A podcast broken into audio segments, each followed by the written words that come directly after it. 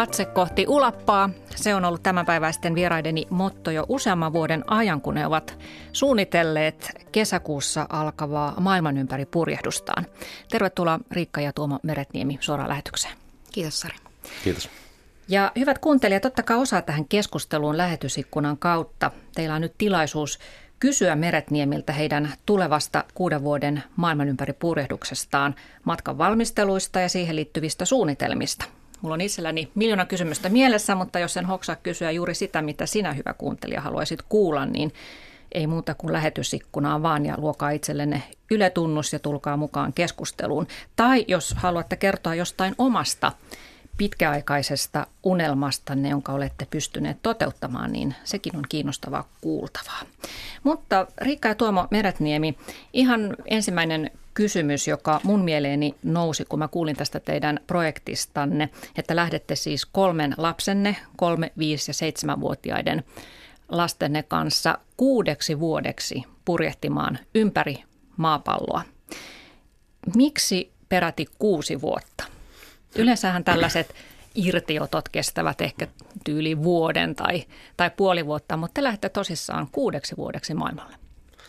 No varmaan siinä suunnitteluvaiheessa sitten voi sanoa, että näin positiivisesti mopokarkas käsistä. Ää, lähinnä se nyt johtuu siitä reittivalinnasta. Siitä tulee vähän lisää aikaa, eli pitempi reitti kuin yleensä. Ja sitten toisaalta kun sitä suunnittelua tehtiin, niin paljon miettii sitä, että hitsi vie täällä on maailmalla niin hienoja paikkoja, että miksi me ajettaisiin niiden ohi nyt kun kerran sitten, sitten tota, ollaan, ollaan toisella puolella maapalloa, että ei voi ajatella, että tultaisiin heti takaisin, että tullaanpa seuraavalla kerralla. Ja, ja sitten tietysti se, että, että tästä tulee ihan niin kuin arki. Ja nimenomaan niin, että lasten kanssa ei voi lähteä kovin tiukalla aikataululla. Se olisi ihan liian rankkaa itselle ja varsinkin lapsille, että, että kysymys on kuitenkin elämäntavan muutoksesta kuin, että otetaan tässä pikainen irtiotto ja rentoudutaan kovasti. Mm, että rauhassa mennään ja olette paljon sitten vietätte aikaa siellä mantereillakin. mutta tämä ei ole siis tämmöinen perinteinen irtiotto, mutta kuitenkin tavallaan hyppy, sanotaanko, sovinnaisista ratkaisuista ja sovinnaisesta elämästä, että on se omakotitalo ja aamulla töihin ja lapset tarhaan tyylisestä elämästä. Että mistä te haluatte pois? Haluatte elämänmuutoksen? Minkälaisista no, asioista? Ei me oikeastaan haluta pois, eikä, eikä lähdetä niin kuin pakoon mitään. Et, et, et sillä, sillä tavallakin tämän voisi tietysti tehdä, että vaan et jätetään kaikki ja lähdetään pois.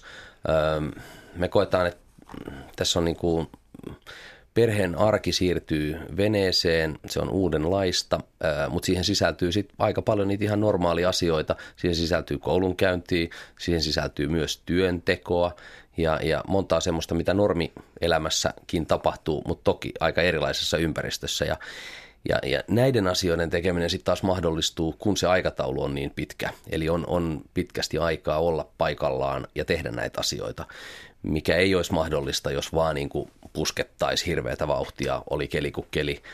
Että jos se olisi se itse maailman ympäri purjehdus, olisi se niin kuin itse tavoite, niin, niin sen voisi tehdä hyvin eri tavallakin tietysti. Ja kyllä se valinta on nimenomaan se, että, että maksimoidaan sitä aikaa lasten kanssa. Mm. Kyllä, mennään siihen kohta tarkemmin, mutta koska teillä on startti? Viides päivä kuudetta lähtee Helsinki-Vantaalta lento ja mm, siinä mielessä se on se startti, että koska sitten köydet irtoaa Finikessä mm, Turkissa, missä meidän vene on, niin, niin se on sitten toinen kysymys, että siitä sitten se pari viikkoa, mikä menee viimeisiin varusteluihin ja tarkastuksiin ja, ja tekniikan läpikäymiseen ja mm. veneen varustamiseen kaikilla mahdollisilla ruokatarvikkeilla. Jännittääkö niin. tässä vaiheessa? No jännittää, ihan varmasti jännittää ja toisaalta tässä on nyt niin hirveä määrä asioita, mitä tietää, että, että vieläkin pitää tehdä, vaikka tätä on hirveän pitkään valmisteltu, niin ihan hyvä, että se lähtö ei ole huomenna, mutta sitten toisaalta ajattelee, että no ei tätä nyt enää puolta vuotta jaksaisi valmistellakaan, että mm. ihan hyvä päästä, että ikinä ei ole kaikki valmista ja, ja tota, olisi voinut aina tehdä enemmän, mutta mut jännittää ja sitten toisaalta ei jännitä samaan aikaan, että, että tätä on niin kauan pohdittu ja mietitty, että siitä on vähän niin kuin itselle ja omassa päässä tullut aika normaali asia, mikä saattaa mm. kuulostaa vähän hassulta, mutta, mutta tota, niille, ketkä ensimmäistä kertaa tästä kuulee, mutta että, että siitä ollaan niin pitkään pohdittu että, ja käyty asioita läpi, että ei nyt niin kauheasti kuitenkaan. Mennään teidän reittivalintaanne kohta tarkemmin. Puhutaan vielä lisää näistä mittavista valmistelutöistä, joita te olette tehnyt tämän matkan eteen. Niin, milloin te aloititte ja mitä kaikkea on pitänyt tehdä? Veneen hankinta on ollut varmaan se ensimmäinen. Ai, ajatustyö oli varmaan ensimmäinen.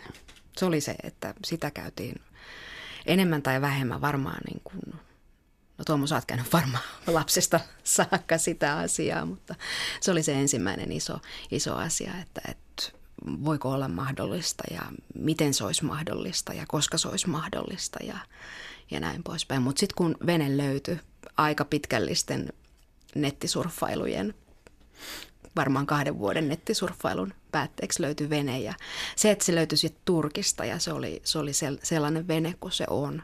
Millainen se on? Se on Suomessa tehty 80-luvun alkupuolella Svan 57 uh, merkkinen vene, eli 17,5 metrinen, eli kohtuullisen kokonen jopa meidän perheelle. Niin mm. aika selväksi tuli kyllä silloin, että kyllä sillä täytyy tehdä jotain muutakin, että se ei ole ihan, ihan viikonloppu, viikonloppuveneilyä varten tarkoitettu. Silloin Joo, se lähti se, se, se, se niin kuin ihan oikea suunnittelu ja, ja ymmärrys. Joo, kyllä mä muistan, kun eilisen päivän se hetken, kun istuttiin meidän sohvalla ja mietittiin, että no painetaanko nappulaa vai ei. Ja sit, niin kuin deposit veneen välittäjälle maksettiin ja, ja se oli kesä 2012. Ja, ja silloin tietysti tehtiin päätös jo, että tuommoisella veneellä pitää tehdä jotain isompaa, ei kannata muuten sellaista hommata. Mm. Ja, ja siitä se sitten lähti rullaamaan ja pari vuotta sitten me laitettiin päiväkalenteriin, että 16 kesäkuussa lähdetään ja sitten silloin asiat oikeasti rupeaa rullaamaan ja ruvettiin, tai ne rupesi niin realisoitumaan, että asioilla oli deadlineja ja, ja, ja piti saada tehdyksi, niin, niin tota, siitä asti sitä on sitten, ei nyt täyspäiväisesti, mutta, mutta että näin niin kuin ajatustasolla aika täyspäiväisesti kuitenkin tehty ja puolitoista vuotta varmaan päivittäin puhuttu asiasta myös lasten kanssa. Ja te molemmat olette jättäneet päivätyönne tämän projektin takia. Kyllä. Joo, mulla on, tietysti mä toimin yrittäjänä, että, että on, ja on mukana useammassa yrityksessä, että, että tota, ja tuun osaa niistä jatkamaankin, että, että tota, se on tietysti erilaista, kun, kun sitä tekee etänä, mutta, tota, mutta eikä semmoinen kahdeksasta neljään tekeminen ei tietysti ei ole mahdollista, että sitten siihen tulee muita töitä rinnalle, jotka, jotka, jota voi sieltä veneestä tehdä.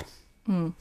No puhutaan vähän tästä teidän reittivalinnasta. Sä Tuomo Meretniemi ollut pitkään aikaisemmin aurinkomatkojen aurinkomatkoilla töissä viimeksi toimitusjohtajana ja sä tiedät varmaan tavanomaista enemmän näistä maailman kohteista ja oot käynytkin 65 maassa, eli ainakin osan paikoista tunnettu jo etukäteen, missä aiotte viettää aikaa, niin, niin kertokaa vähän, että miten tuo teidän reitti menee. Turkista lähdette ja tietysti pitää ottaa huomioon kaikki maailman merivirtoja ja sadekausia sun muita tässä, kun maailman ympäri mennään, niin miten se menee? Joo, ja noin merivirrat, sääolosuhteet ja, ja muut on ollut tietysti siinä pohjana, että miten sitä on suunniteltu just niin, että, että ainakin vältetään ne alueet, jossa on hurrikaaneja ja monsuunisateita ja, ja, ja se on niin kuin sinänsä aika helppo tehdä se perussuunnittelu.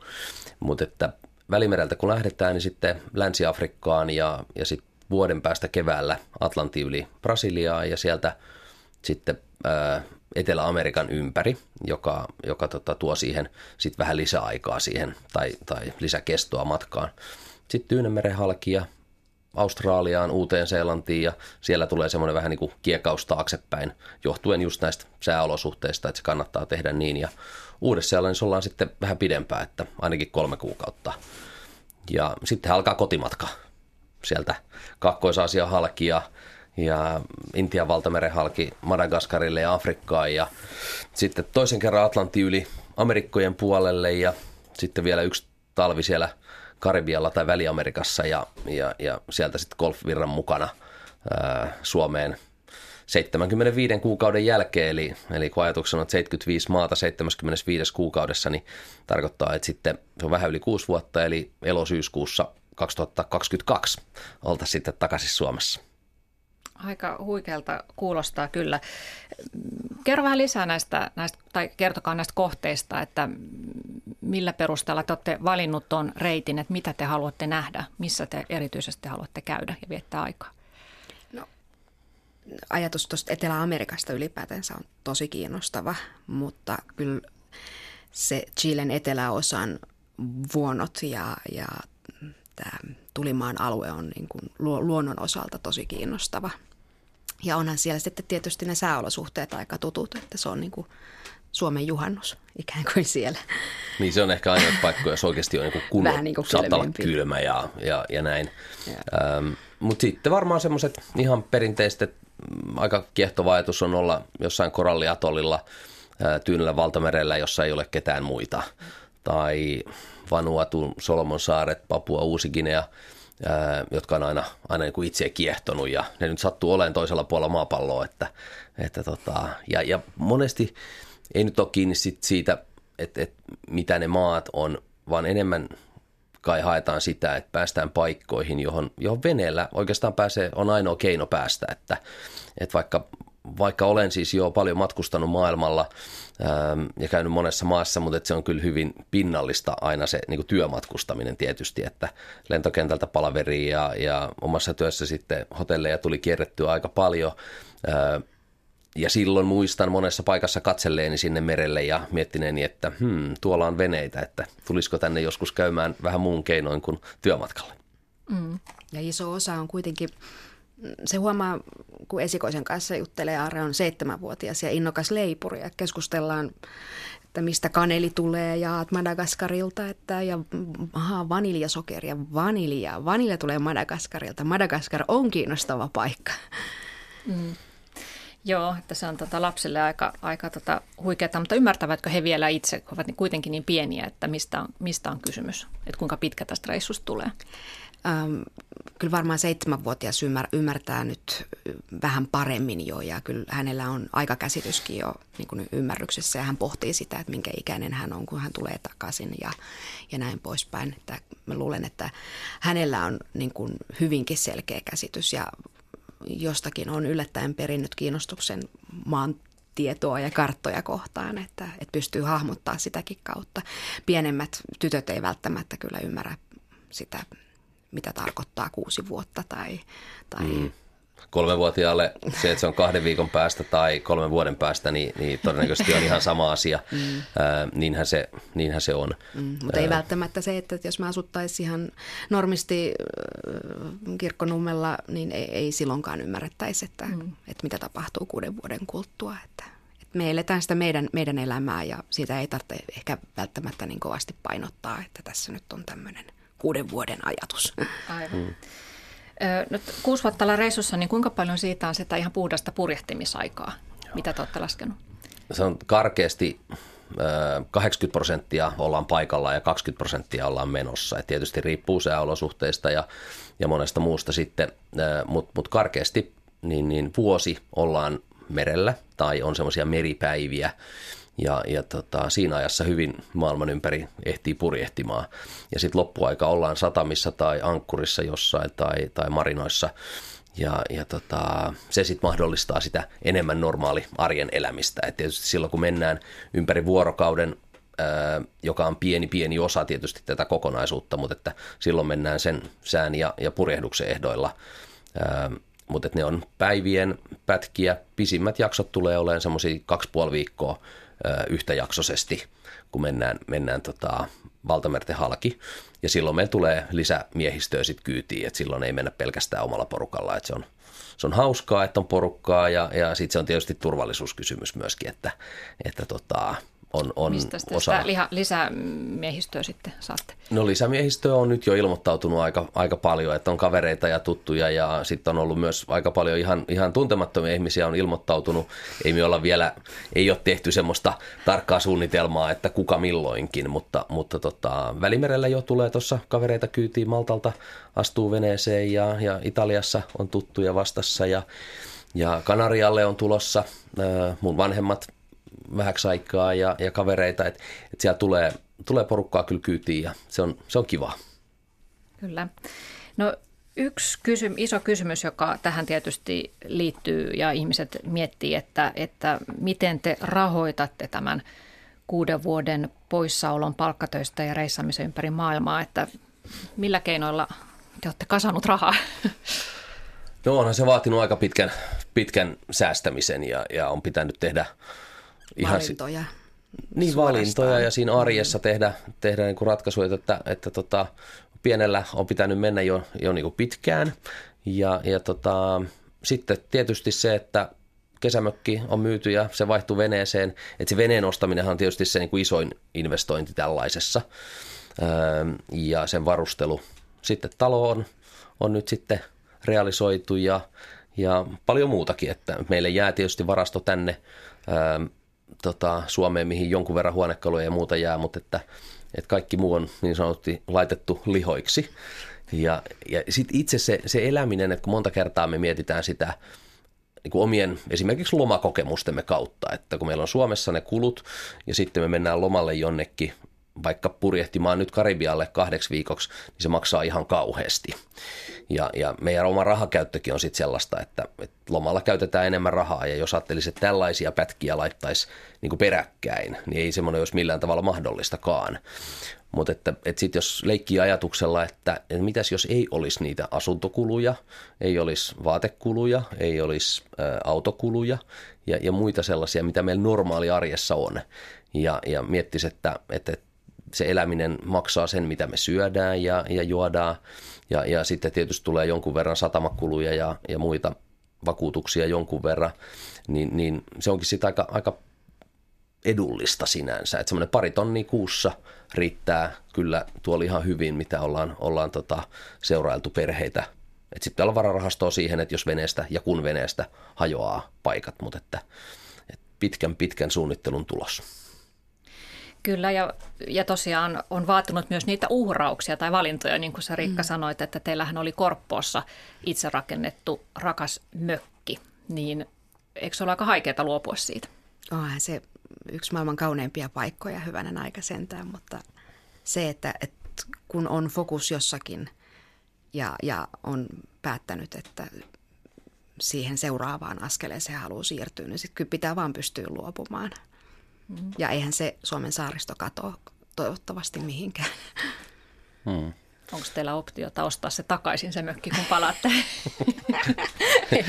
tarpeeksi En tiedä, mitä Ilkka ja Saija ajattelevat tästä. Todennäköisesti ei, mutta olemme tervetulleita vierailemaan siellä kyllä. Joo. No tuota, tässä itse asiassa joku kuuntelija kysyy, että tuota, kuka teitä sponsoroi? Jallistakin on sponsoroitu maailman ympäri purjehduksella. No joo, äh, mä en haluaisi puhua niin sponsoroinnista varsinaisesti, koska, koska se ei oikein tänä päivänä toimi ja sanotaan, että Suomi on ehkä vähän väärä paikka tänä päivänä hakea sponsorointia sillä lailla. Enemmän mä näen sen niin, että, että, että me tuotetaan jotain, mistä yhteistyökumppanit ovat valmiita myös sitten maksamaan. Eli, eli tota, meillä on Meillä on paljon yhteistyökumppaneita, yli 20 yritystä tässä nyt niin kuin mukana ja, ja me tehdään töitä heille. Eli, eli tuotetaan sellaista sisältöä, on ne sitten kuvia, videota, muuta markkinointiin tai viestintään liittyvää juttua tai, tai tota, blogeja, josta sitten saadaan korvausta. Ja, ja tota, tällaisia tehdään useille firmoille ja, ja si, siitä tulee tietysti osa siitä ää, niin kuin rahoituksesta. Mutta että ei tällaista projektia voisi lähteä tekemään niin, että no hommataanpas nyt yhteistyökumppaneilta sponsorit ja lähdetään sitten matkaan, vaan, vaan kyllä se täytyy lähteä, lähteä niin, että, että se on niin kuin oma rahoitteista alussa ja, ja tota, sitten siinä matkan varrella syntyy ää, sitä tuloa myöskin näiden kautta. Mutta ja te myös itse olette opiskella sitten sinä ja Riikka niin tuota audiovisuaalista viestintää, koska teidän pitää tosiaan tuottaa sitä digitaalista sisältöä näille teidän yhteistyökumppaneilta matkan varrelta, mutta käykö tästä sitten nopeasti niin, että tästä teidän ihanasta unelmasta tuleekin kovaa työntekoa ja puurtamista ja kauhea stressi, että taas pitäisi keksiä joku story tolle, tolle yhteistyökumppanille tuonne nettiin? Toisaalta jos me eletään sitä arkea ja sitä arjesta me sitten ollaan ja tullaan lupaamaan tuottaa sitä sisältöä, niin sehän, se on aika luontevaa. Mm. Eikä tarvitse muuten moottoritiellä viettää aikaa puolitoista tuntia päivässä tehdäkseen niin, sitä työtä. voi tuota heittää hyvästi. Joo, ja just, just niin se pitää tehdä, että ö, me kerrotaan siitä, mitä me tehdään joka tapauksessa. Mm. Et, et, kerrotaan me sitten siitä niin kuin lasten opiskelusta, että mitä teknologia voi siihen tuoda, ää, mitä yhte, miten yhteistyökumppanit sen mahdollistaa tai, tai tota, kerrotaan me sitten siitä perhearjesta ja ruoanlaitosta jollekin yhteistyökumppanille, niin, niin, tai otetaan valokuvia niistä paikoista, missä me ollaan. Jos se näkyy sitten jotain, jotain tuotteita tai palveluita, niin me ollaan siellä joka tapauksessa, että, että, että se, on, se ei ole niin, että lähdetäänpäs nyt tekemään jotain, mutta tota, kyllä on ihan aiheellinen kysymys, että, että, että ei pidä luoda itselleen sellaistakaan verkkoa, että, että, että ei sitten kerkeisi tekemään sitä niin kuin purjehduksellista ja siitä nauttimista. Mutta just sen takia tämä aikataulu on tällainen niin väliä, että se mahdollistaa tämmöisten tekemisen. No toinen iso kysymys on tietysti lapset, että sehän tästä tekee niin kuin poikkeuksellisen kiinnostavan tästä teidän projektistanne, että te uskaltaudutte reissuun koko perheen voimin.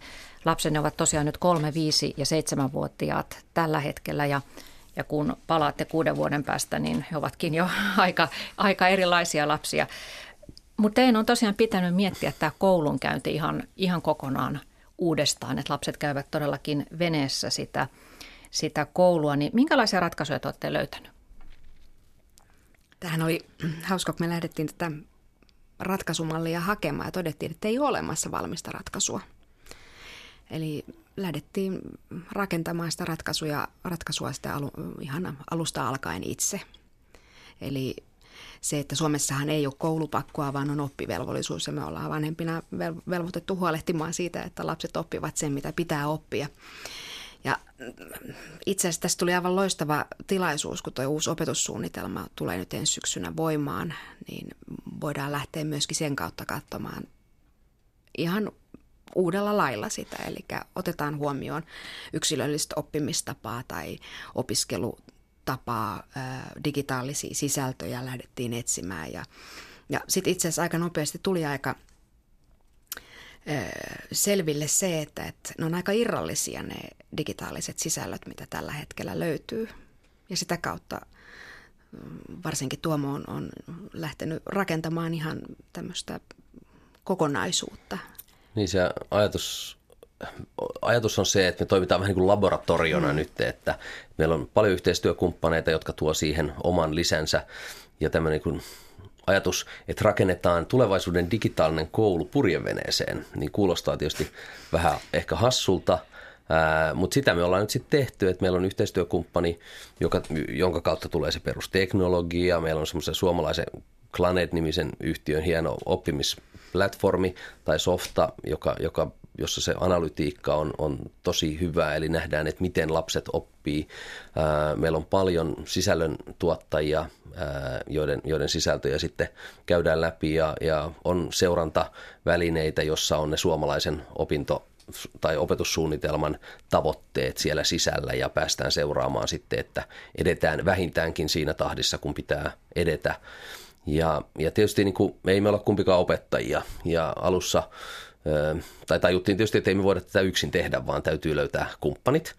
Ja on ollut hieno nähdä, että, että tota, tämä on herättänyt paljon kiinnostusta ja, ja kumppanit haluaa olla tämmöisessä vähän kokeellisessa projektissa mukana. Ö, osa on suomalaisia ö, pieniä yrityksiä ja sitten toisessa päässä on, on tämmöisiä kuin Lenovo ja Microsoft, isoja globaaleja firmoja, kenen kanssa sitten tehdään yhteistyötä ja ja meillä on suomalainen etäkoulu, semmoinen kuin Kulkuri, on tässä mukana myöskin, jolla on paljon tämmöistä etäopetuksesta kokemusta, niin, niin, niin siitä ollaan sitten tätä kokonaisuutta rakennettu. Ja aivan ihania opettajakontakteja on syntynyt tässä matkan varrella. Opettajia, jotka haluaa olla mukana etänä opettamassa, esimerkiksi musiikin opettamista tai, tai vähän siis matematiikkaa. Skypen kautta otetaan Ihan yhteys Skypen sitten, kautta, että pidetään kyllä. oppitunti Skypessä. Hmm. Joo, ja tämä etäkoulu Kulkuri, niin sillähän on 70 maassa oppilaita, ja, ja onko niin, että sitten heillä on niin yhteisiä tunteja? Joo, meidän lapset osin tulee osallistumaan sitten niille tunneille tiettyjen oppiaineiden suhteen ja sanotaan, että suomen kieli, vaikka me tietysti veneessä puhutaan suomea, mutta, mutta et oma kieli on, on todella tärkeä ja siinä halutaan, että siinä on sitten virallista muutakin tahoa opettamassa kuin, kuin vaan me itse. Ja, ja tota, osa tullaan, tullaan tekemään niin kuin Skypen välityksellä juuri näin. No entäs sitten se teidän ö, esikoinen on nyt ekaluokan käynyt läpi, niin tota, miten hän pystyy pitämään yhteyttä sitten sinne omaan kouluun? No se on ollut kiva huomata, että Kirkkonummen kunta on ollut, ollut alusta lähtien tosi positiivisesti mukana tässä hankkeessa. Ollaan niin Vaaren opettajan kuin koulun rehtorin kuin opetustoimenjohtajan kanssa keskusteltu aiheesta ja, ja, ja tullaan pitämään, ollaan just sovittu viime viikolla niistä systeemeistä, että millä tavalla pidetään sitten Aaren omaan luokkaan yhteyttä. Ja, ja tota, se on tosi tärkeä niin Aaren kannalta kuin sitten myöskin musta on hauskaa, että, että pystytään niin kuin sinne yksi B-luokalle vai A. A, yksi A-luokalle Veikkolan kouluun sitten tuomaan tämmöinen niin kansainvälinen aspekti tähän. Ja, ja sitten oikeastaan niin, niin se on yksi esimerkki ja, ja sitten me tullaan tuottamaan aika paljon oppisisältöä tuolta ää, matkan varrelta kouluille, jota sitten muutkin koulut pystyy hyödyntämään. Et ei vaan nämä, nämä yksittäiset luokat, joilla meidän lapset olisi, vaan, vaan laajemminkin ja se on aika kiehtova ajatus. Täällä ovat siis Riikka ja Tuomo Meretniemi puhumassa perheensä tulevasta kuuden vuoden maailman ympäri purjehduksesta. Mutta vielä näistä etäyhteyksistä, niin on siis tarkoitus myös, että se on niin vastavuorosta, että myös te kerrotte suomalaisille kouluille, että se on muitakin kouluja kuin Kirkkonummella mukana, että tällaista on täällä Afrikassa tämä koulunkäynti. No juuri näin, ja, ja me puhutaan tämmöistä... Äh, Global Classroom-ajatuksesta, eli, eli siitä, että me halutaan, että suomalaiset koulut pääsee seuraamaan matkaa, ja, ja, ja aika moni siitä jo tietääkin, ja, ja tota, se on se on hauska ajatus, että he voisivat hyödyntää omassa opetuksessaan tätä meidän matkaa sillä tavalla, kun haluavat.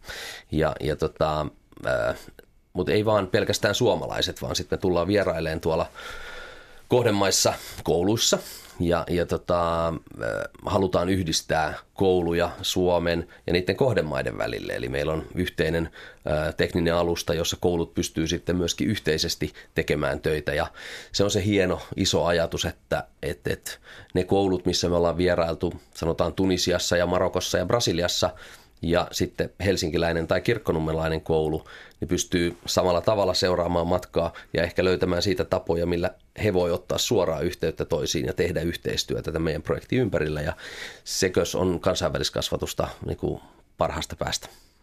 Ja suurin osa lasten koulunkäynnistä tapahtuu siis digitaalisesti. Ne oppimateriaalit ovat siellä, siellä tuota verkossa heille luotu, mutta siis eikö ollut myös niin, että he menevät useissa maissa? Te olette jo sopinut etukäteen, että Kyllä, menevät konkreettisesti sikäläisiin ihan, kouluihin. Ihan mukaan. sikäläisiin kouluihin. Tokihan ne ajat on kohtuullisen lyhyitä, että siinä mielessä koulunkäyntiä ei pysty perustamaan tämmöisille vierailuille ja onhan siinä toki kaikki kielikysymykset ja näin, mutta tavallaan se kosketus siihen, että minkälaista koulunkäynti on muualla.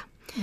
Ja se, että ei se pelkästään digi se meidän koulu ole, se on tietysti myöskin ihan perinteisten kirjojen ja, ja kynien ja kumien kanssa opiskelua, että, että kyllä meillä on vene myöskin lastattu ihan, ihan konkreettisilla, konkreettisilla koulukirjoilla ja Hmm.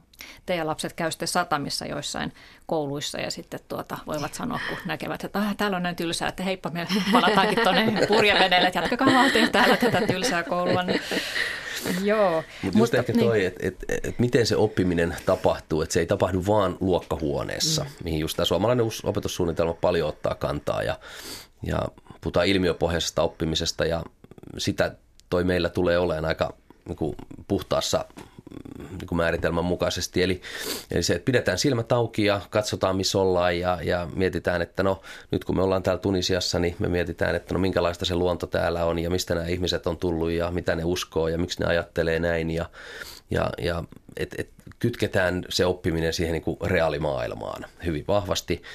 Ja, ja tota, sitten taas matikan opettaminen on sellaista, mun oma kouluherääminen tapahtui rannikkolaivurin kurssia suorittaessa, kun mä ymmärsin, että eka kertaa, että hitsi vietää navigointihan on matikkaa, että tätä matikkaa voi johonkin hyödyntää ja, ja tota, siihen, et, et siihen, missä me ollaan ja mitä me tehdään, niin siihen pystyy rakentamaan sitä oppimismateriaalia ihan hirveästi. Ja tämä teidän kokeiluprojektinne, niin sehän voi tuoda suomalaiselle koulutusviennille uuden tämmöisen valtin, että digitaalista koulunkäyntiä voi harjoittaa mistä päin maailmaa vaan.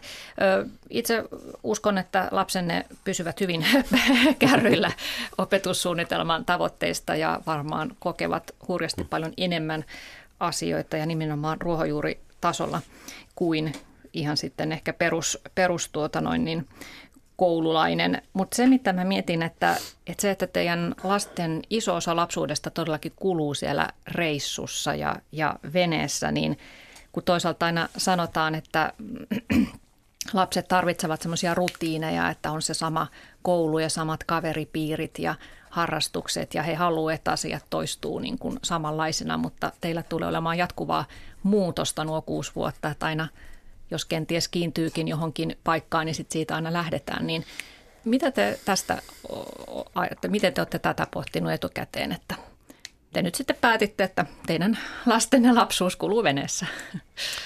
No, paljon ollaan tietysti pohdittu tätä ja se, että, että kyllähän ihmiset muuttaa. Perheet muuttaa ja Suomesta muuttaa hirveän monta tuhatta ihmistä ulkomaille joka vuosi. Eli, eli siinä ei sinänsä ole mitään ihmeellistä sitten se, että, että meillä se ympäristö muuttuu, mutta se koti pysyy kuitenkin samana. Eli, eli vene on se tuttu ympäristö, koti ja koulu siinä samassa. Ää, ympäristö muuttuu ja, ja tietysti se, että, että kun ankkuri nousee jostain, niin ei tulla heti takaisin ää, samaan paikkaan, niin, niin tota, sitä ollaan paljon pohdittu. Itse olen lapsena muuttanut useampaan kertaan ja en koe, että, että siitä olisi ollut niin haittaa enemmänkin sitten toisinpäin, että, että, että semmoinen niin sosiaalisuus, kyky ottaa kontaktia ihmisiin nopeasti, niin se, se sitten kehittyy. Ja tosissaan tämä, että, että koti pysyy koko aika samana ja se perhe, perhe on koko aika yhdessä ja rutiinithan tietysti on, on niin kuin joka kodissa on, niin kaiken perusta, että, että hommat toimii. Mm. Ja te ette ainakaan ole niitä, jotka jonain päivänä sitten valittaa, että voi voiko olisi ollut enemmän niiden lasten kanssa, kun oli pieniä. No juuri näin. Se on totta. Hei, sä mainitsit tuosta niin koulutusviennistä, niin, niin se on osa tätä meidän myös työtä sitten matkan aikana. Eli me tehdään FinPron kanssa yhteistyötä ja tästä on muodostunut vähän niin kuin vientiprojekti. Eli tota, ensimmäinen kansainvälinen tapahtuma on Istanbulissa ensimmäinen kesäkuuta ennen meidän matkaa ja tarkoituksena on sitten, että matkan varrella järjestetään tapahtumia ja, ja tota, promotoidaan suomalaisia koulutusviennin yrityksiä ja, ja, ja tämän startti meillä on nyt sitten tämän viikon perjantaina itse asiassa 25. tuolla Hernesaaren rannassa iso tapahtuma, jossa, jossa nimenomaan pohditaan sitä tulevaisuuden oppimista, minkälainen se pitäisi olla useiden asiantuntijapuheenvuorojen kautta ja, ja, ja sitten se on startti myös tälle niin kuin vientiprojektille ja hienoa on se, että me on saatu pääministeri Sipilä avaamaan se ja, ja tota, sitten meillä on siellä Reino Nordinin ilmaiskonsertti ja, ja siitä tulee kiva tapahtuma. Kyllä, te olette tehnyt huikean työn tässä jo tässä vaiheessa. Otetaan vähän näitä kuuntelijakysymyksiä, Riikka ja Tuomo Meretniemi teille. Dubioniminen nimimerkki kysyy, että mikä on tämän ekstreemisyyden psykologis, sosiaalis, taloudellinen perusta, ei ihan joka miehen luokkaa? Miksi etsiä elämää muualta kuin kotimaan arjesta? Onko se mekaaninen tapa paeta itseään? Toki uniikki. Ja tuossa alussa vähän sanoittekin, että ette pakene mitään, vaan menette mieluummin kohti, kohti uutta elämää. Niin, no mä, mä koen just niin, että, että ei paeta, vaan ajatellaan, että – arki voi olla myös enemmän kuin sitä, mitä se, se perusarki on. Ja, ja musta on niin ihan tervettä ja, ja positiivista, että ihmiset haluaa elämältään enemmän kuin, tai ei enemmän kuin mitä se nyt on, vaan että, että, että voidaan saada kaikki irti elämästä, mitä saatavissa on. Niin, arkia on niin monenlaisia, että se, että mikä on se normatiivinen oikea, niin eihän sitä ole olemassa. Aika extreme kysymys kyllä, myönnettäköön. Mutta olettehan te tavallaan aika etuoikeutettuja, koska ihan jokaiselle henkisesti ja taloudellisesti tällainen massiivinen projekti ei ole missään nimessä mahdollista. No joo, totta. Ää, ei varmasti ole kaikille mahdollista, mutta että, että sitten osa tästä niin kuin kuitenkin tulee sitä kautta, että, että halutaan tehdä jotain todella paljon ja sitten keksitään ne keinot, miten se olisi mahdollista. Et, et, et se, että jos olisi, olisi niin lottovoitto, tämmöinen niin perinteinen ajatus, että voitan lotossa, lähden purjehtimaan maailman mm. ympäri, että kun sellaisesta ei ole kysymys, niin tässä on jouduttu etsimään aika paljon keinoja sitten, että, että, että on kiinni siitä, että luovasti etsitään ja halutaan riittävästi jotain. Kivijalkayrittäjä-niminen nimimerkki kirjoittaa, että purjehduksen epäonnistumisen riski on suuri. Eka vuoden jälkeen jompikumpi lentää lasten kanssa takaisin kotiin. Hullumpaakin on kokeiltu. Mistä sitä tietää? Ei sitä tiedä välttämättä, mitä puolen vuoden kuluttua täällä Suomessa tapahtuisi. Että mm. Se, että mikä tarkoittaa epäonnistuminen, niin se on ihan hyvä kysymys. Jos suunnitelmat muuttuu, niin ei se välttämättä ole epäonnistuminen, se on muutos suunnitelmiin. Joo, ja. Et sitä sitä niin kuin pelkoa, että, että no entäs jos epäonnistuu, entäs jos rupeaa kaduttamaan ja sitten ei teekään niitä asioita, niin se olisi epäonnistuminen. Niin mä luulen, että se on aika yksinkertaista oman niin kuin ajattelumaailmansa kannalta, että käytetäänkö me enemmän vai vähemmän kuin 50 prosenttia miettimiseen siihen, että mikä voi mennä pieleen tai siihen, että mikä on mahdollista. Mm. Ja, ja se pätee kaikkeen. Eli, eli se, että jos me käytetään yli puolet, että miten se olisi mahdollista tai onpa hienoa, kun on mahdollista. Sitten me tehdään asioita. Jos me käytetään yli 50 prosenttia siihen, että me listataan Exceliin niitä asioita, että mikä voi mennä pieleen, missä, missä sanotaan, että me ollaan aika hyviä kansakuntana kyllä siinä, että, että tota, Pohjoismaat ylipäänsä on hyvin niin kuin riskiä välttelevää mentaliteettia ja, ja tota, Toki ne on asioita, joita ei voi niinku jättää huomiotta. Ne pitää ottaa huomioon ja, ja niitä pitää pohtia, mutta ei sen takia, että joku voi mennä pieleen, niin kannata asioita jättää tekemättä muutenkaan elämässä. Että. Mm-hmm.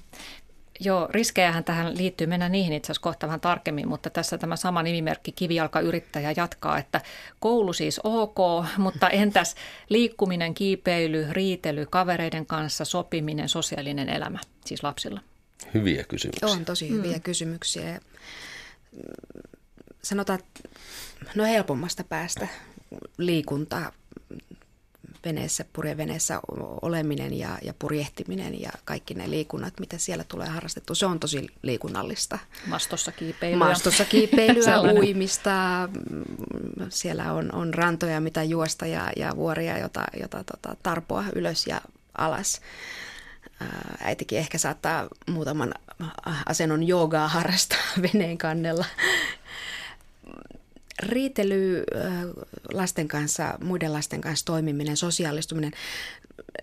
Lapsi on kolme ja he kyllä he hoitavat riitelyn kesken. Oho, ovat hirveän, hirveän hyviä harjoittelemaan varmasti sitä asiaa. Ja toi on ihan totta, että kyllähän niin kuin lapset tarvitsevat to, toisia lapsia, mutta kyllä he tuossa iässä kuitenkin tarvitsevat sitä perhettä ja perhe, perheen kanssa olemista ja siinä sen sosiaalisuuden oppimista.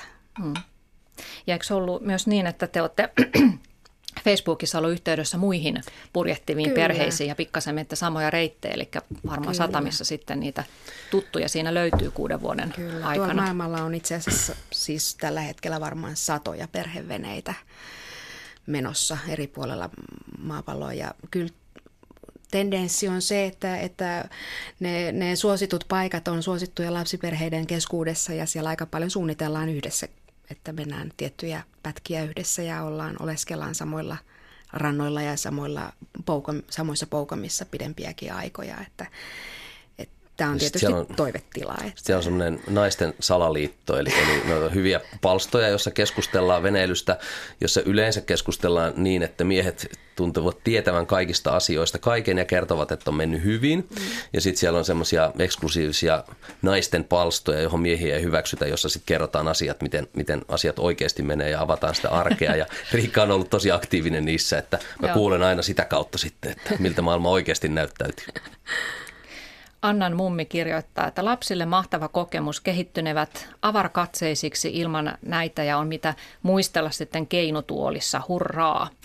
Ihana, kiitos. Varmasti näin. Ja tota, mä itse ennen tätä lähetystä niin mä juttelin nelikymppisen naisen Tina Aspialan kanssa ja, ja hänellä on hyvin poikkeuksellinen lapsuus. Hän on esimerkki aikuisesta, joka on viettänyt koko lapsuutensa purjeveneessä itse asiassa syntymästään aina 13-vuotiaaksi asti. Ja, ja hän on tulossa sinne teidän perjantaisen tapahtumaankin kertomaan sitten lasten näkökulmaa. Ja, ja tota, hänellä oli kyllä pelkästään positiivista kerrottavaa, että, että tota, että näistä kaverussuhteista niin hän kertoo, että kavereita sai paljon ja, ja tavallaan, että tottu siihen, että toki piti aina jättää ne jähyväiset, mutta sitten aina tiesi, että tapaa kohta uusia mielenkiintoisia ihmisiä ja nyt edelleenkin hänellä aikuisena on yli 20 maassa niin hyviä ystäviä, että hän voi milloin tahansa soittaa, että voinko tulla käymään tai olen yökylässä, että, että se on tosi, tosi hienoa. Ja sitten hän kertoi sellaisia, että hän, tämä koko lapsuus on, tietysti hänellä ei ole niin verrata, koska se oli hänen lapsuutensa, että hän ei tiedä mitä olisi ollut sitten sellainen ihan normi, normilapsuus, mutta että, että hän kertoi, että, että tavallaan siinä oppi semmoisen kyvyn ymmärtää, että miten kiinnostava ja ainutlaatuinen ja ihmeellinen tämä maailma on. Että hän muistaa, että hän pitkiä aikoja istui aina sillä purjeveneen nokassa ja, ja seurasi niin kuin ohilipuvia, mitä kummallisimpia asioita, mistä ei aina tiennyt, että mitä ne oikein oli. Ja, ja hänelle tuli semmoisia vahvoja kokemuksia siitä, että miten pieni ihminen on, kun ympärillä on taivas ja meri ja alla on kilometreittäin vettä pieni ihminen universumin keskellä ja, ja siitä hänellä on syntynyt sellainen syvä kiinnostus ja ihmettely elämään kohtaan, että hän ei usko, että sellaista välttämättä olisi, jos tällaista ei olisi kokenut ja, ja, ja se, että hän myös kuvasi, että, että kun jatkuvasti tutustuu erilaisiin kulttuureihin ja erilaisiin ihmisiin, niin sitä oppii, että ei ole olemassa semmoista tavallista normaalia ihmistä, vaan että me ollaan kaikki vähän outoja. Että kun sehän me ajatellaan, että mä oon niin kuin se tavallinen ja toi toinen on vähän outo. Ja hän oppii, että me ollaan kaikki vähän outa ja, ja että kun hän tottu kohtaamaan niin erilaisia ihmisiä eri rodu, roduista, niin tuota, että nykyään kun hän näkee tai tapaa uuden ihmisen, niin hän kohtaa sen niin kuin ihmisen, että hän ohittaa ne tavallaan ne ulkoiset, että mitä hän nyt edustaa sitten, mitä kulttuuria, vaan tutustuu siihen ihmiseen. Että se, miltä tämä teistä kuulostaa nämä Tinan kokemukset? No toi kuulostaa semmoiselta niin kuin toivekuvalta, mitä, mitä itsekin toivoisin lapsille ja, ja se on hienoa, että ja me ollaan Tiinan kanssa tästä juteltu ja hän on ollut hieno sparraaja ja, ja antanut uskoa siihen, että noin hieno nainen kun tulee veneestä, niin, niin se on mahdollista muu, muutenkin. Ja tämä on, tämä on se, niin kuin me ajatellaan, ja siitä voi olla montaa mieltä, mutta me ajatellaan, että tämä on ehkä se suurin lahja, minkä, minkä lapsille voi tämmöisen matkan kautta antaa, just että ne niin kuin läpät aukeaa ja nähdään, että, että me ollaan yksi pieni osa tätä maailmaa. Se luonto tulee niin hirveän vahvasti sieltä, sieltä sitten esiin. Ja, ja tota, ymmärretään, että miten tämä koko maailma toimii ja miksi ihmiset ajattelee niin kuin ne ajattelee ympäri maailmaa hyvin eri tavalla. Ja, ja itsekin tietää sen, että aina kun tapaa ihmisen jostain uudesta maasta, josta ei ole tavannut aikaisemmin ihmistä, niin jotenkin niin kuin todella äkkiä se koko käsitys siitä maasta tai sen maalaisista ihmisistä muuttuu, kun on henkilökohtainen kontakti. Ja, ja tota, se on, se on niin kuin, sitä varmasti tulee edistymään aika lailla. Ja kyllä niin kuin ihan, ihan selvästi se luontokokemus ja se arvostus siitä, niin kuin mitä, mitä luonnossa tapahtuu ja mikä, mikä se meidän vastuu siinä luonnossa toimimisessa on, mm. niin se on tosi iso asia meille tavallaan se, että, että mikä on sen materiaan merkitys versus siihen, että mikä on se luontokokemuksen merkitys. Se on iso asia. Ja tuossa aikaisemmin tuli esille se, että te ainakin nyt sitten todellakin vietätte tiiviisti aikaa perheen kesken, niin Tiinakin sanoi, että, että parasta oli just se, että sai olla koko aika lähellä isä ja äitiä, että, että jos joskus tulikin sitten semmoinen hetki siinä veneessä, että ei ollut oikein mitään tekemistä, niin sitten saattoi aina mennä alas ruumaan kyselemään isältä, että mitä sä luet, ja isällä oli aina aikaa ruveta juttelemaan siitä kirjan teemasta, ja, ja tuli hienoja keskusteluja, ja myös Tiina itse luki käsittämättömät määrät kirjoja, että, Että tota sellaista. Mutta tietysti sitten voi niinku miettiä, että tuleeko tuollaisesta lapsuudesta juureton olo, että kun ei ole sitä lapsuusmaisemaa, vaan se on vaihtuvat mantereet ja meret. Mutta tämä Tiina sanoi, joka on siis tosiaan 13 vuotta lapsuudestaan elänyt purjeveneessä, että, että ei hän koe niin kuin itsensä juurettomaksi, että hän kokee, että hänen juurensa on siellä, missä vanhemmat. Että siellä, missä isä, isän ja äidin koti on, niin siellä on hänen juurensa. Hmm. Joo. Otetaan vielä vähän näitä kuuntelijakysymyksiä. Niin tästä reittivalinnasta on kysymys, että aiotteko todellakin selviytyä Cap Hornista?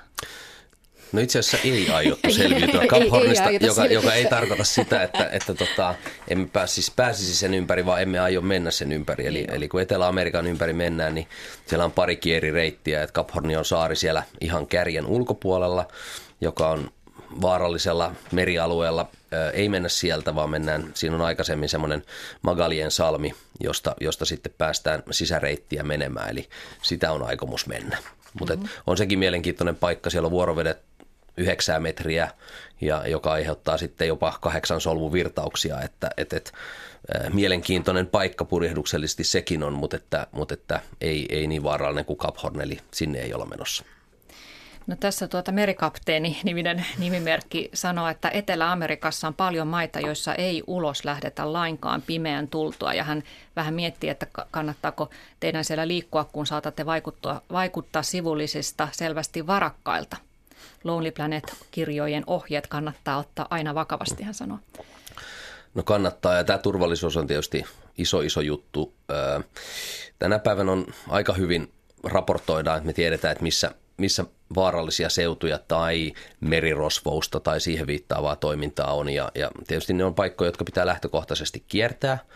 Ähm, ja, ja, tota, ja toki on paikkoja, että, että missä pitää tarkkaan miettiä, että mihin veneen jättää ja, ja näin poispäin. Että, että, että, mutta että niitä ollaan paljon selvitetty ja, ja sitten tietysti lopulliset päätökset pitää tehdä – sitten, kun ollaan menossa johonkin paikkaan, että uskalletaanko mennä vai kierretäänkö. Ja kyllä tuolla maailmalla on, on paikkoja, johon ei kannata mennä eikä saa vakuutuksiakaan, että Etelä-Filippiineille ei saa eikä Venezuelaan tällä hetkellä ja, ja ne pitää sitten jättää vaan välistä.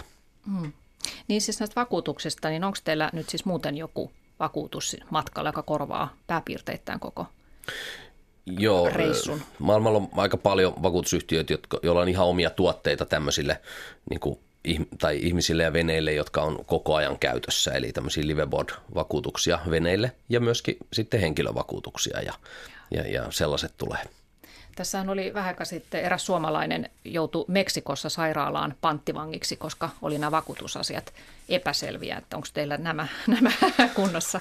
Joo, tiedän vanhasta työstäni hyvin vahvasti sen vakuutusten tärkeyden, että, että, että maailma on iso paikka ja sairaanhoito on hyvin, sitä on hyvää joka paikassa maailmalla lähes, mutta, mutta se on äärimmäisen kallista, eli, eli vakuutukset pitää olla voimassa ja, ja se, että jos jotain evakuointilentoja pitää toiselta puolelta maapalloa järjestää, niin vakuutusyhtiöille kulut voi olla 100 000 tai 200 000, eli, eli tota, kyllä vakuutukset pitää olla kunnossa. Kuinka ison osan ne vieteen budjetista? No ei, vakuutukset vie ehkä semmoisen 500 euroa kuukaudessa.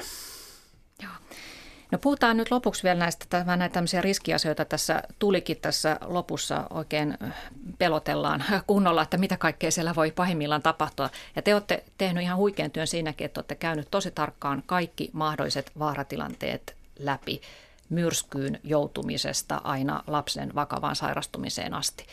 Kertokaa vähän näistä valmisteluista. No, ensinnäkin se, että se koko ajatustyö pitää tehdä, eli todellakin tehdä se riskikartoitus kynän ja paperin kanssa ja, ja se, että miten päättää, että miten suhtautuu niihin, eli minkälaisia asioita lähdetään minimoimaan, minkälaisia riskejä lähdetään minimoimaan ja millä tavalla. Että ihan esimerkkinä me ollaan käyty meriturvan tämmöinen meripelastautumisharjoituskurssi läpi, missä tuli aika konkreettisesti se, että, että mihinkä fyysisesti pystyy tai henkisestikin erilaisissa siis jos, tilanteissa. Jos joutuu veden varaan ihan. Jos joutuu tai toinen joutuu veden varaan tai että miten helikopterin, helikopterin pelastaudutaan ja näin poispäin.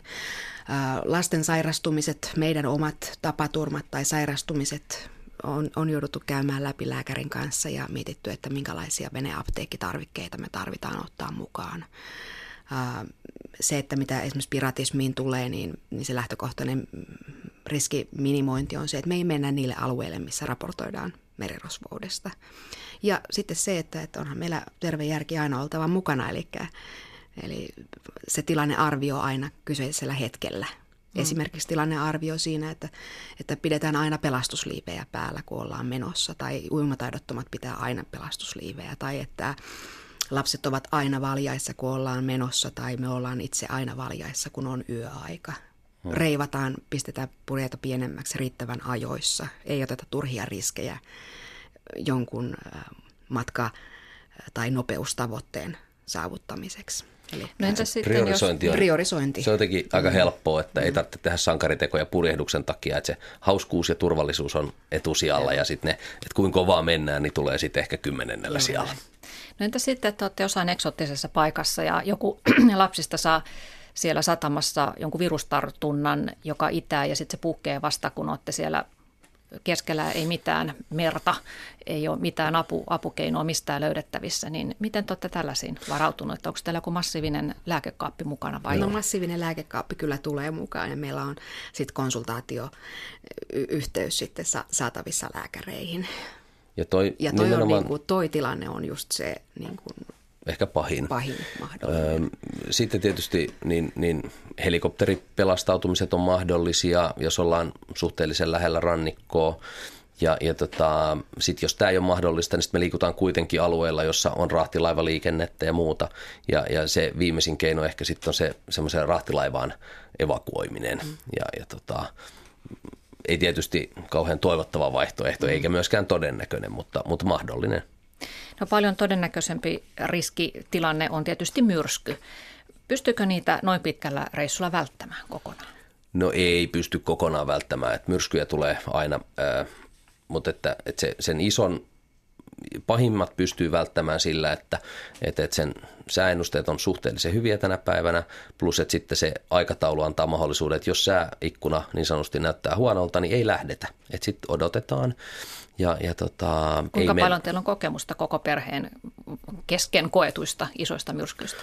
No kyllä tuo Välimerellä, missä ollaan nyt oltu semmoisen nelisen kuukautta vähän yli tässä viimeisen kolmen vuoden aikana ja, ja aina ollut lapset mukana ja, ja kyllä aika kovissa keleissä ollaan oltu äh, niin päiväsaikaan kuin yöaikaan ja, ja tota, tultu testailtua monenlaista. Se ei ole aina kauhean hauskaa, äh, mutta, tota, mutta hyvin ollaan selvitty, ja, ja, mutta myrskyjä tulee ihan varmasti. Se on selvä, Onko niihin pitää vaan tottua. niissä tilanteissa? No ei oikeastaan, ei. että lapset on niin pieniä vielä, että ei, ei osaa pelästyä tai pelätä, että, että jos olet aina turvaliivit päällä ja turvavaljaissa kiinni, niin, niin siinä on aika turvallinen olo. Ja istumakaukalossa sitten istutaan, että siellä ei välttämättä roikuta, roikuta kaiteiden yli. Enemmän mm. tulee sitä, että isi kallista lisää, että on hauskaa, kun varpaat kastuu.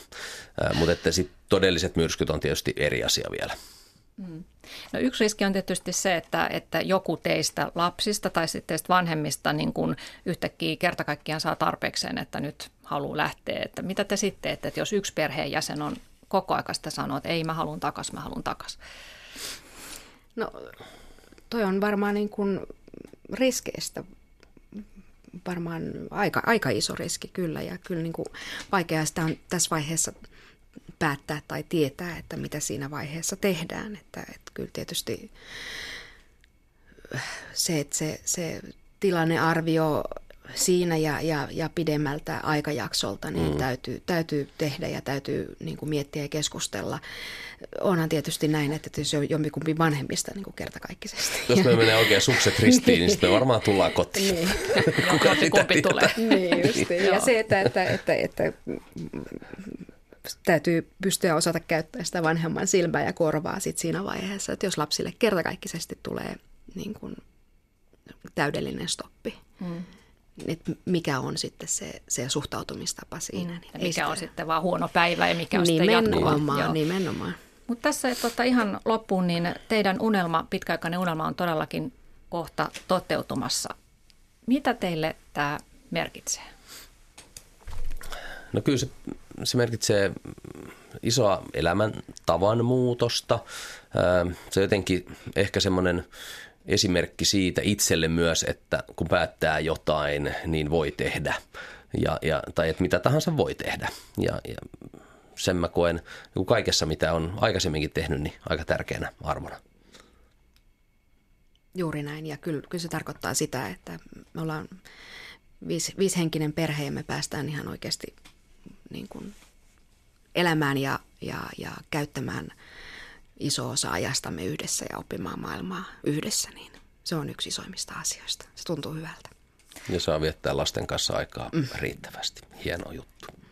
Kiitoksia Riikka ja Tuomo Meretniemi ja oikein paljon onnea teidän reissulle ja sitähän voi seurata sitten netin kautta. Onnea matkaan ja kiitoksia myös teille hyvät kuuntelijat. Tapaamme jälleen ensi tiistaina.